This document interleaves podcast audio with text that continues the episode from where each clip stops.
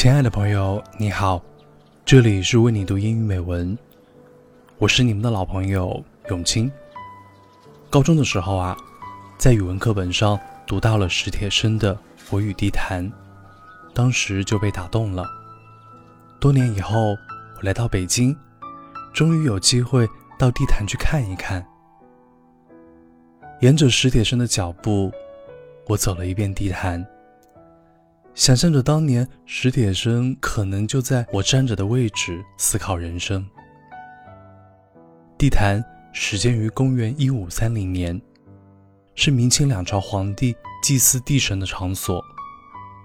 四百多年后，一位年轻气盛却双腿残废的小伙子，摇着轮椅来到这里，写下了这篇文章。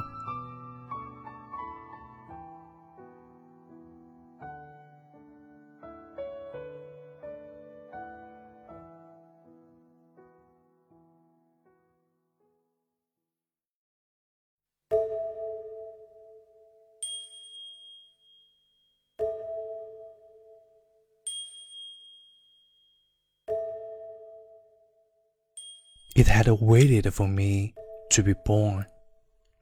And then it had waited for me to be suddenly crippled in both legs during my wildly ambitious youth.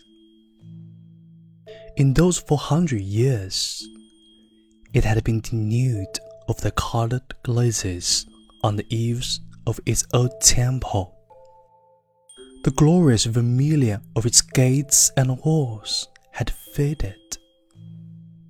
The high walls had collapsed.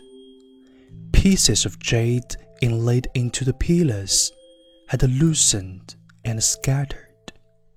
Yet old dark green cypress trees surrounding the altar had become more and more serene.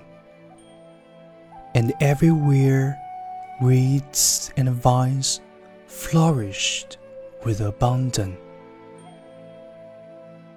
It was about the right time for me to come here.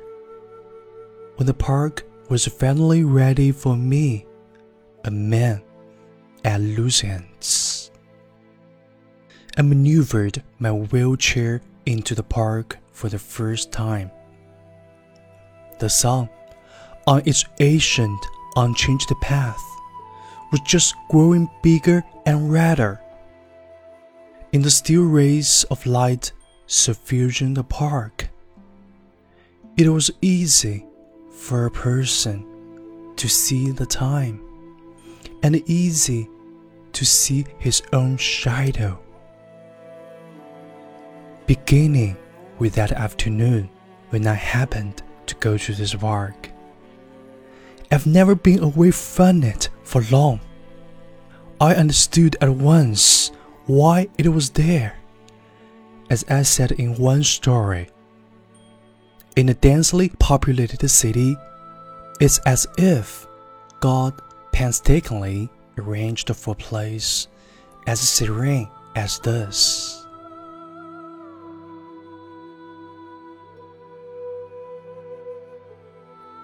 The first few years after I was crippled, I couldn't find work had no future.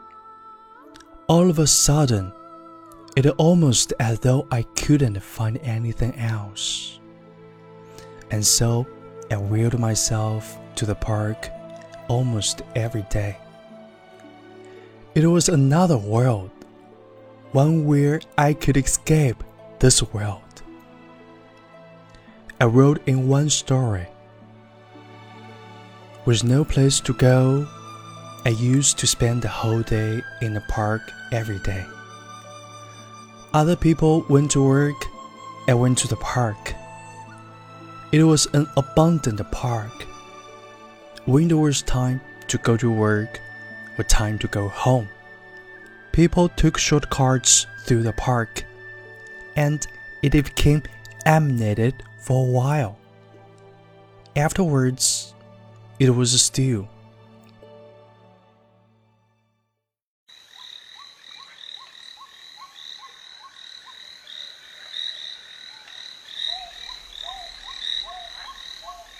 In the dazzling golden sunlight.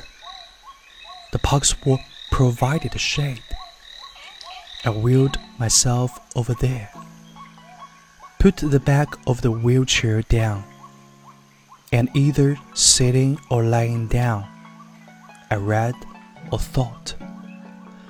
I would break off a cypress twig and drive away the insects who didn't know any better than I did why they had to be born in this world. A bee, like a tiny piece of mist, hung on in mid-air. An ant was deep in thought, its head wagging and its antique quivering. And then, all of a sudden, it must have come up with the right answer, for it turned back and scudded off.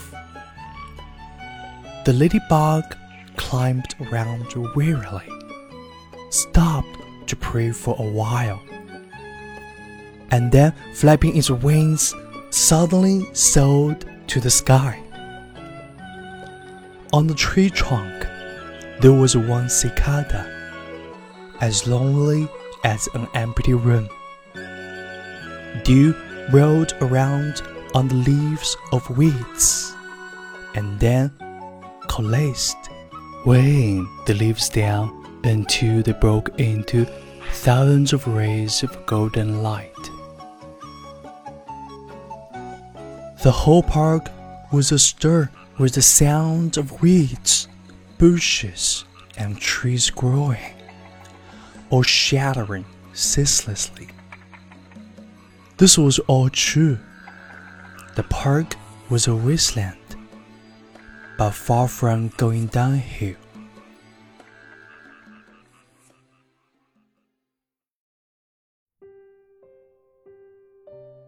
aside from some buildings that I had no way to enter, aside from the altar that I had no way to reach, but could only gaze at from every possible vantage point.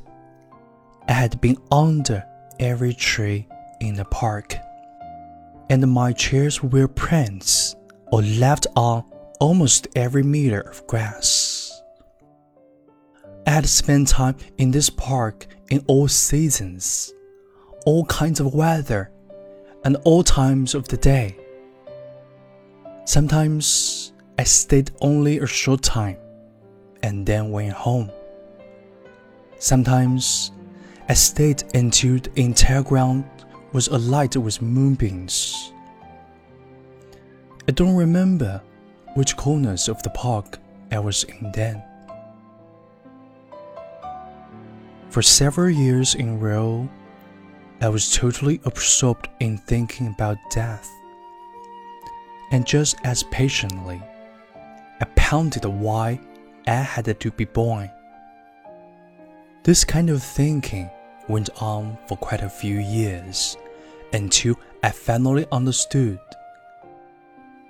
A person's birth isn't a question for debate, but is the reality handed to him by God. When God hands us this reality, He has already incidentally assured its end.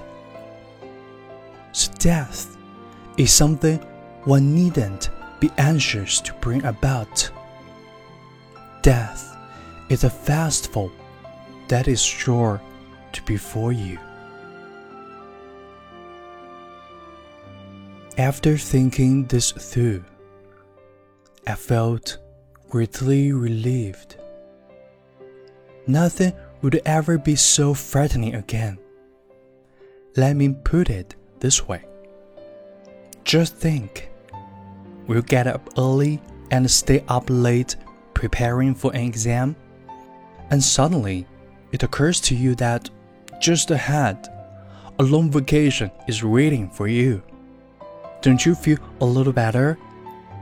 And aren't you happy and grateful for this arrangement? All that's left is the question of how to live. But this is not something you can think through in an instant. Not something that you can solve once and for all.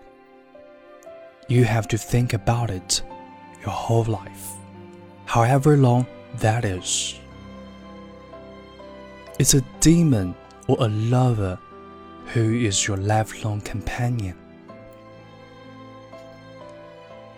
And so, for 15 years, I had to go to this old park, go under the old trees, or next to the neglected weeds, or beside the dilapidated walls, sit in silence or think blankly, break through the feelings of chaotic disarray that are all around me, and peep at my soul. In 15 years, people who didn't understand this old park had wantonly altered some of its design and structure. Fortunately, there were some things that no one could change about it.